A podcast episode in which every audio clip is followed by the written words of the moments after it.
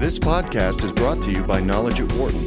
For more information, please visit knowledge.wharton.upenn.edu.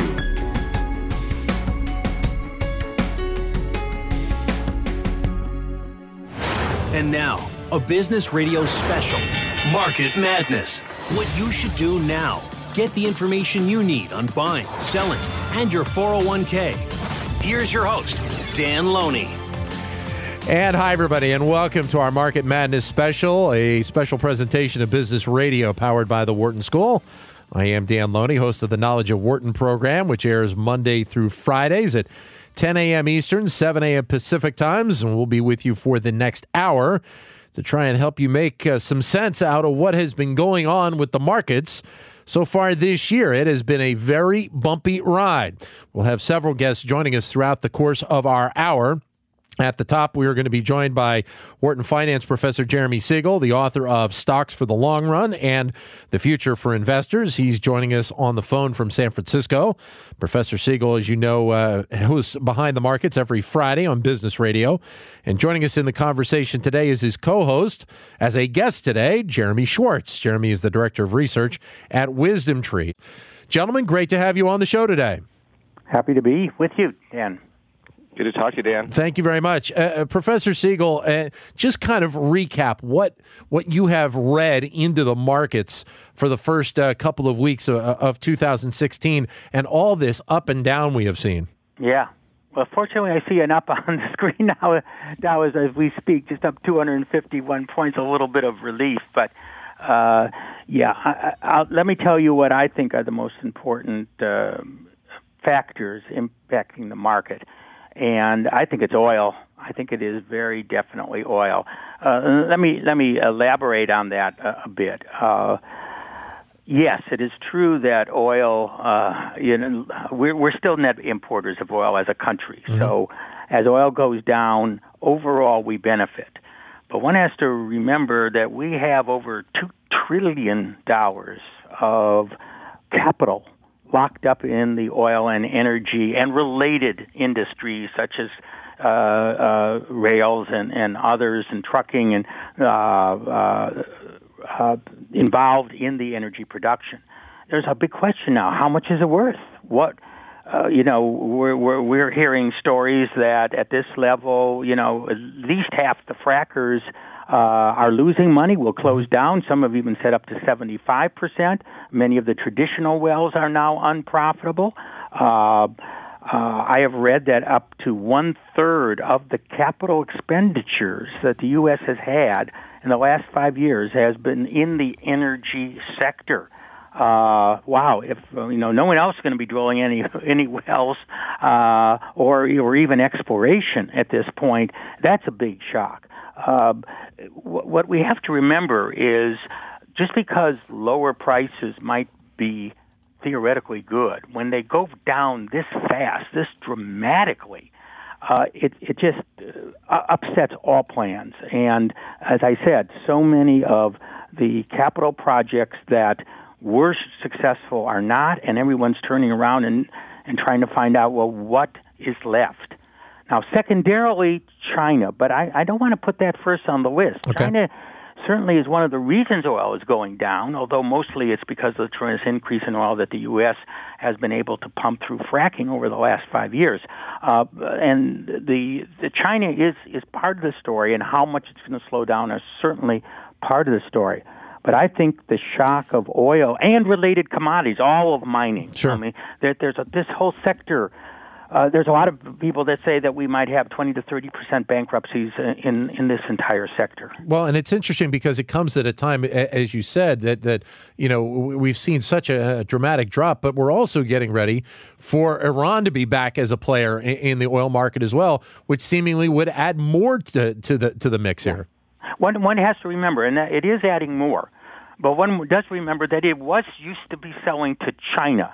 Right. Uh, so now China is going to be coming to the market. Uh, so it's not as much of an increase as some have said, you know, three or four million barrels, because it was providing to China. Now it can provide it to anybody, and China has to now pay a you know higher price as far as that's concerned. But yes, that's another uh, perhaps up to a million barrels a day, and uh, you know they're pumping more I mean, you, you, despite the tensions in the Mid East, as we all know, Saudi and, and the other countries are pumping full speed. Yeah, uh, by the way, let me also say that I do think the Saudis want to destroy the frackers and the alternative energy uh, industry.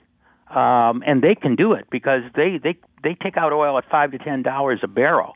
And uh, uh, I think what they're saying is, I want to put these guys out of business and then raise prices in the future. Now, it's never going to go back to a 100. Right. I, I don't think. Uh, I mean, I think I mean, the frackers can go all get back online at 55 or 60, um, but that's still more than double the price that we have today. So I think you know Saudi's perfectly happy to see everyone else go under, slow down in electric cars, slow down and slow down in, in solar energy and all that, and then you know once those industries are hampered they'll you know begin to reduce supply and try to get it back up to a 50 60 level uh, which I think might be the long run uh, equilibrium. Uh, Jeremy Schwartz, well, let you uh, let you jump in here and, and add to what uh, Professor Siegel said.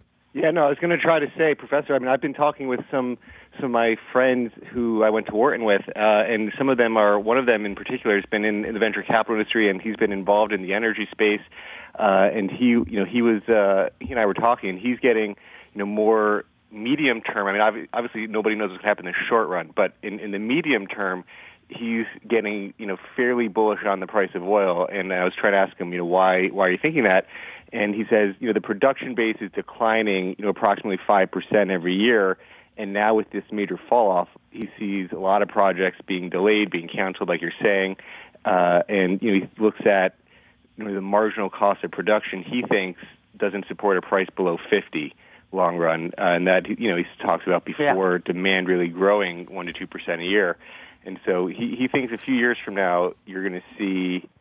You know, you're going to see the, these sort of higher prices. Yeah. Now I'm, I'm just checking right now uh, in the on uh, on my screen, trying to look at some of the far out contracts as far as as oil is is concerned, and uh, know, we're really not actually. It's it as it stands right now we don't get to 50 on the futures market, at least on, on, on WTI, which is the West Texas Intermediate, uh, even uh, looking out now uh, to December 2024. So that's mm-hmm. eight years out. It's 47. Um, but uh, I think that's a lot of you know there's a lot of pessimism that's built in there. I, I agree. I think it may take a year for all this to to go offline, uh, and uh, then once it goes offline, and uh, you know, and, and and also around the world, I think it will edge back up to the 50, uh, 50 to 60 range over here, which at least gives us an opportunity to uh, look forward on, on what kind of projects are, are happening. You know, one should remember this dramatic decline. I mean, we're we're only off right now uh, 11 percent 12% from the highs.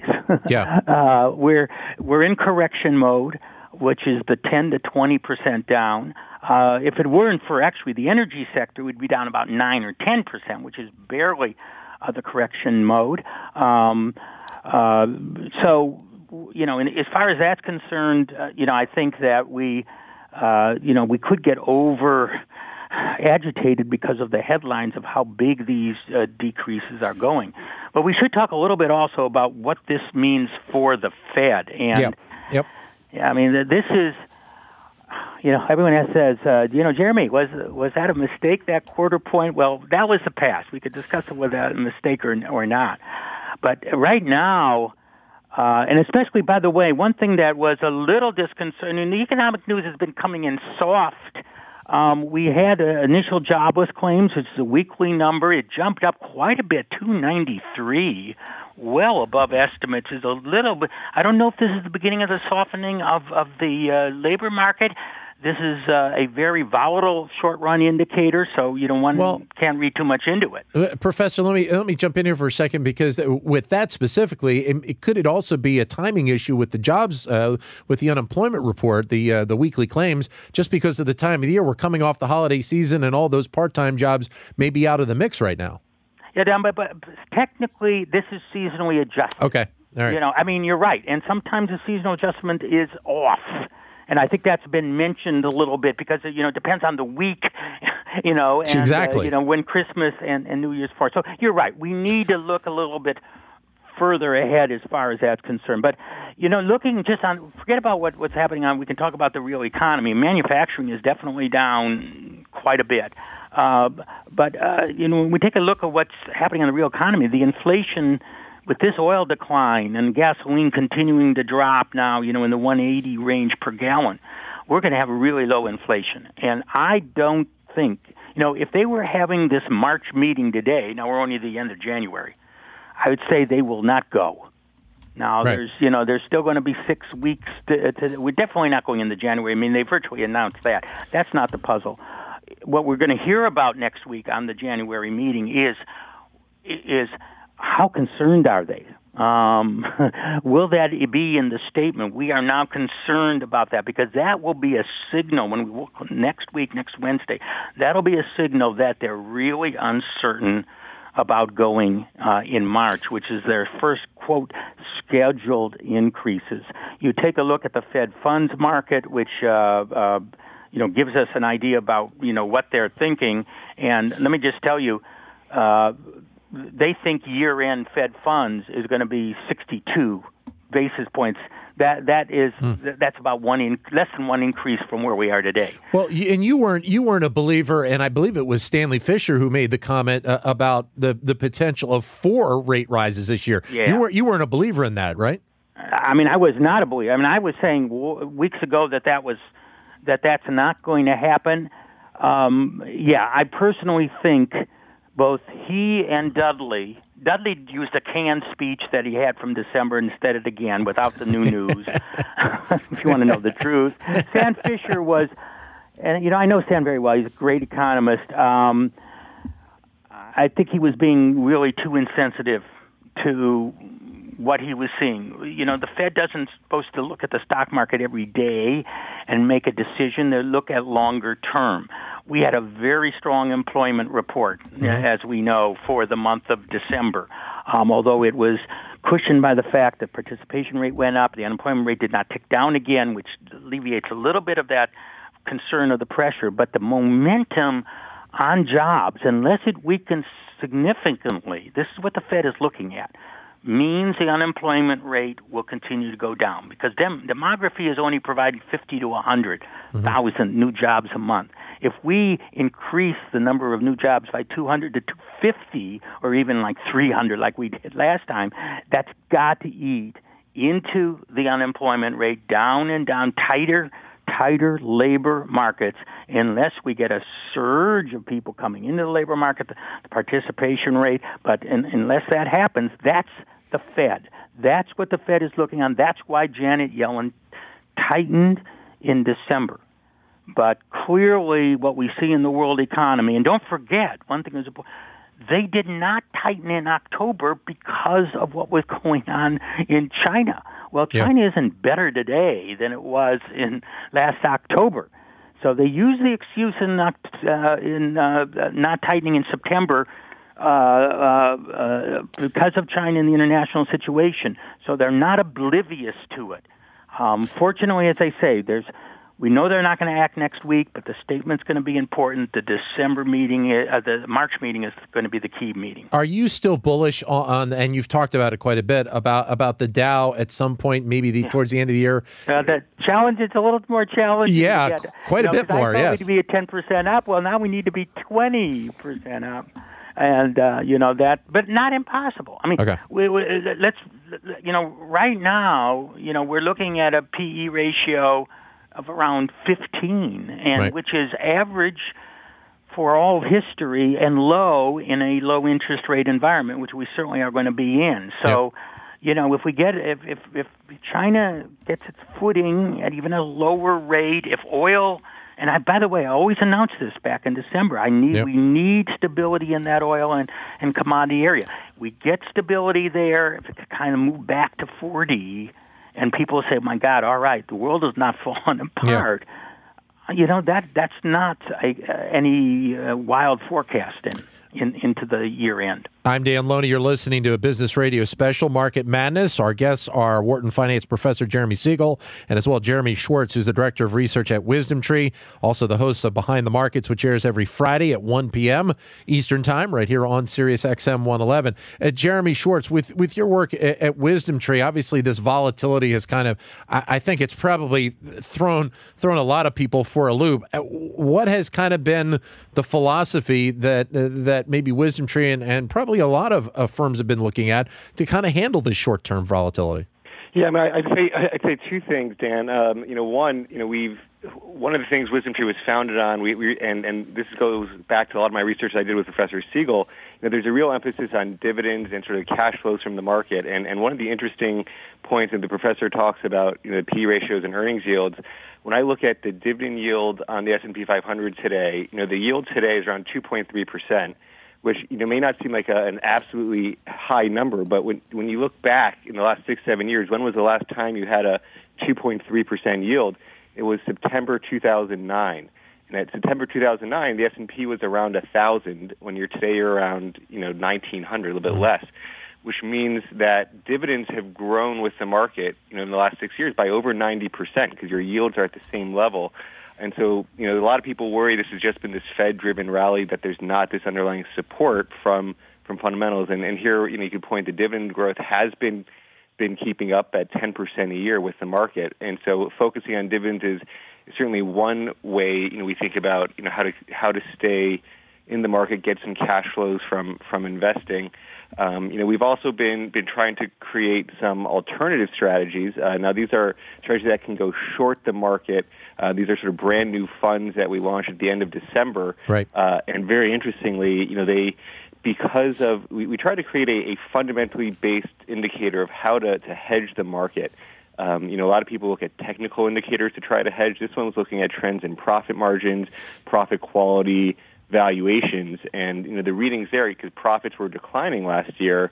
It did have a hedge on the market. So where where the market's down today, you know, since we launched these funds at the end of December, market's down about nine percent. You know, we have a long short strategy that's that's literally flat because it's been fully hedged on the market. And then we have a, a second bearish version of that. We'll actually go short the market when the indicators are, are reading negatively, and that's been short the market since we launched. So it's actually up 9%.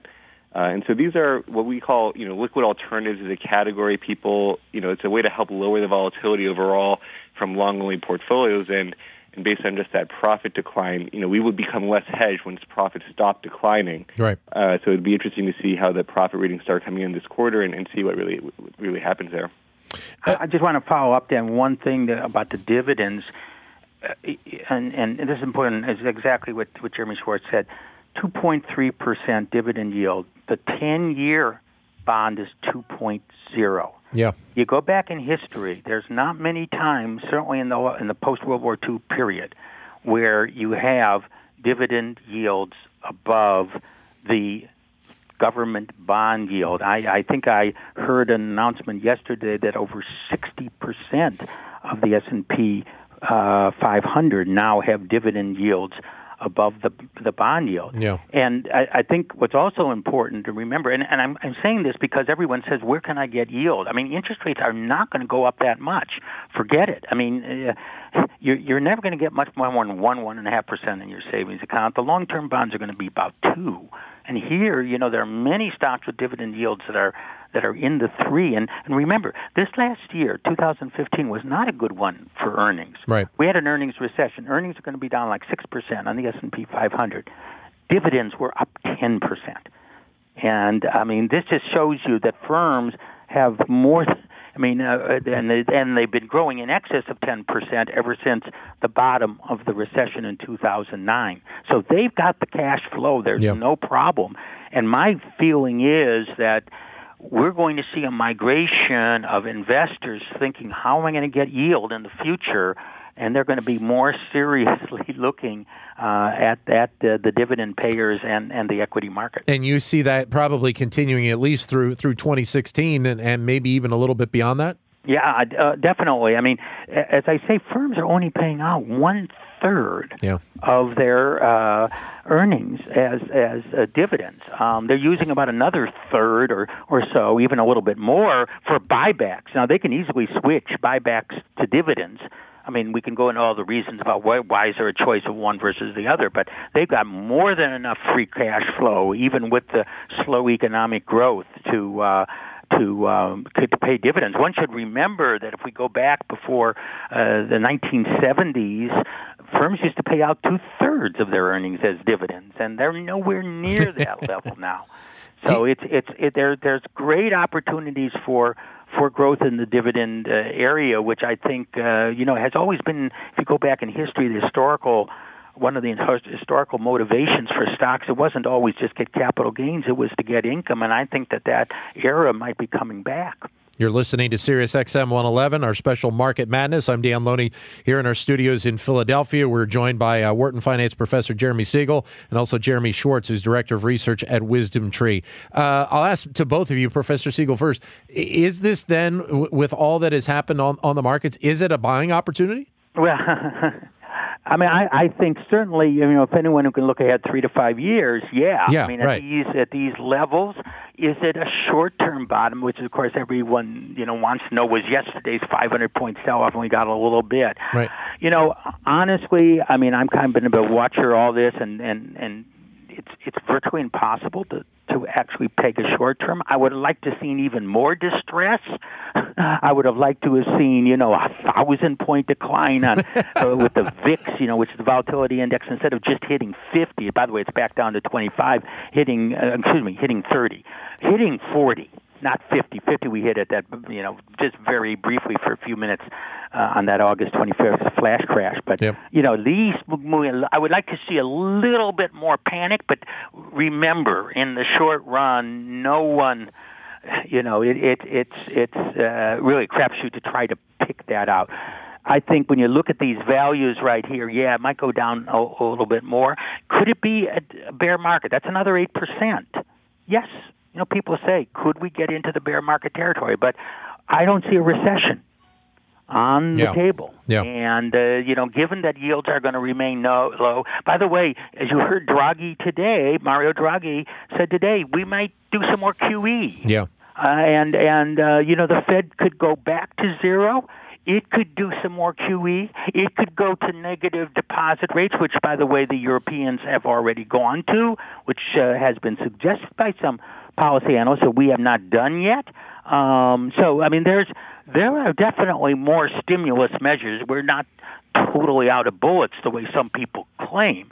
Um, and by the way, I, I don't think that quarter point is what tipped all this problem. I mean, uh, you know, the lot, you know, 25 basis points on Fed funds is is is you know is not the source of a recession. Um, you know, maybe it was.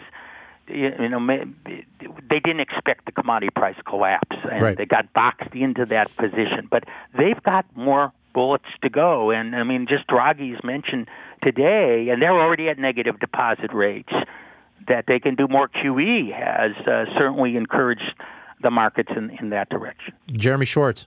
Yeah, no, I think prof- the professor made a very important point, and I was going to try to, when he started talking about the Fed thinking about a March meeting, I was going to going to mention there's two very important meetings before that March meeting. You have the ECB's March meeting, March 10th, and and actually, you know, there's two Bank of Japan meetings. Um, Japan is, you know, when you th- when you talk about what's happening in, in sort of from central banks, we do have this divergent story where the Fed's on path to maybe hike an- again this year at some point. Um, but you do have potentially more easing from the ECB and the Bank of Japan. We've been looking for Japan to actually add to their stimulus, and potentially as soon as their meeting next next Friday. Um, you know, they've seen a, a strengthening currency the last uh, last year starting. Uh, they've been having these deflationary pressures. And the strong yen is not going to help that, and it's actually at a at a stronger level than when they they they un- took their last QE program October of 2014. Um, so we, we think there could be more more stimulus coming from other central banks. And so you look at valuations in some of these markets, whether you're looking at Europe and Japan, uh, are a little bit lower PE multiples than the U.S. And so we do still have some preference that it is a global opportunity set. Don't just stay focused on the U.S. uh, that you do have you know some good good opportunities in in Europe, in, in Japan, and particularly when you think about trying to get those two markets. We we talk about currency hedging those markets as as you have this divergence in central bank policies that could lead to a, a strengthening dollar versus the euro and yen, and, and that's something we still would would advocate for when you're thinking about those two markets. What about the the strategies for some of these emerging markets out there right now? Because that's that's certainly an area that a lot of uh, probably investors are, are, are thinking about at this point.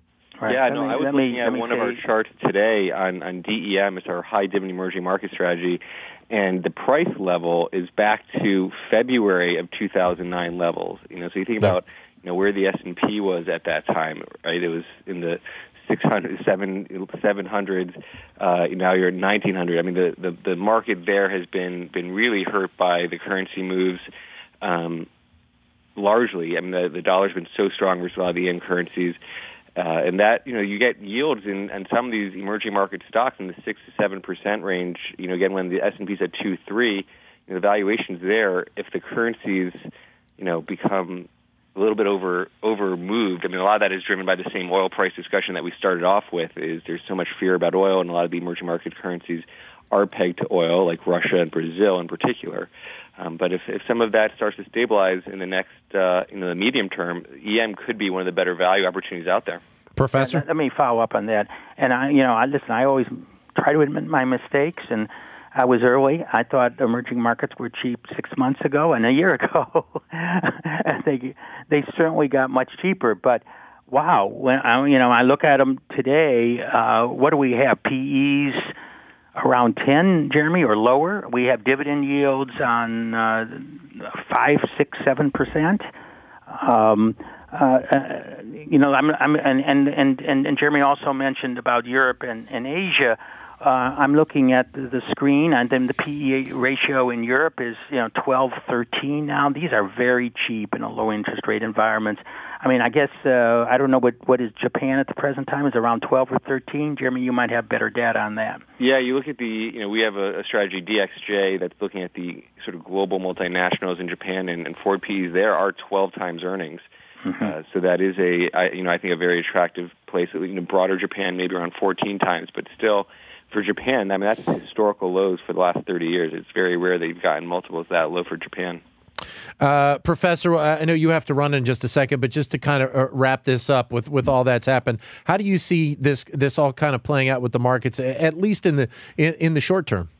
Well, again, it's very hard to pick an absolute bottom. I would have liked to seen a little bit more panic, but I like the rally today. Yep. It may go back, test it, and come up. You know, technical people look at these short runs where there's a lot of emotion. Um, so it's very hard to, to do it. You know, to, to catch that bottom. But I think what our listeners should realize, you know, is on a historical valuation basis, there is no recession in the cards, and we even had a, you know, a, profit recession just last year. The PE ratios are at or below their 100, 150 year averages in an era of record low interest rates, that is pretty extraordinary. And yield will be provided by equities for investors in the future. Mm. I don't think we're ever going to get the yields we used to get on in the fixed income market. For more business news and analysis from Knowledge at Wharton, please visit knowledge.wharton.upenn.edu.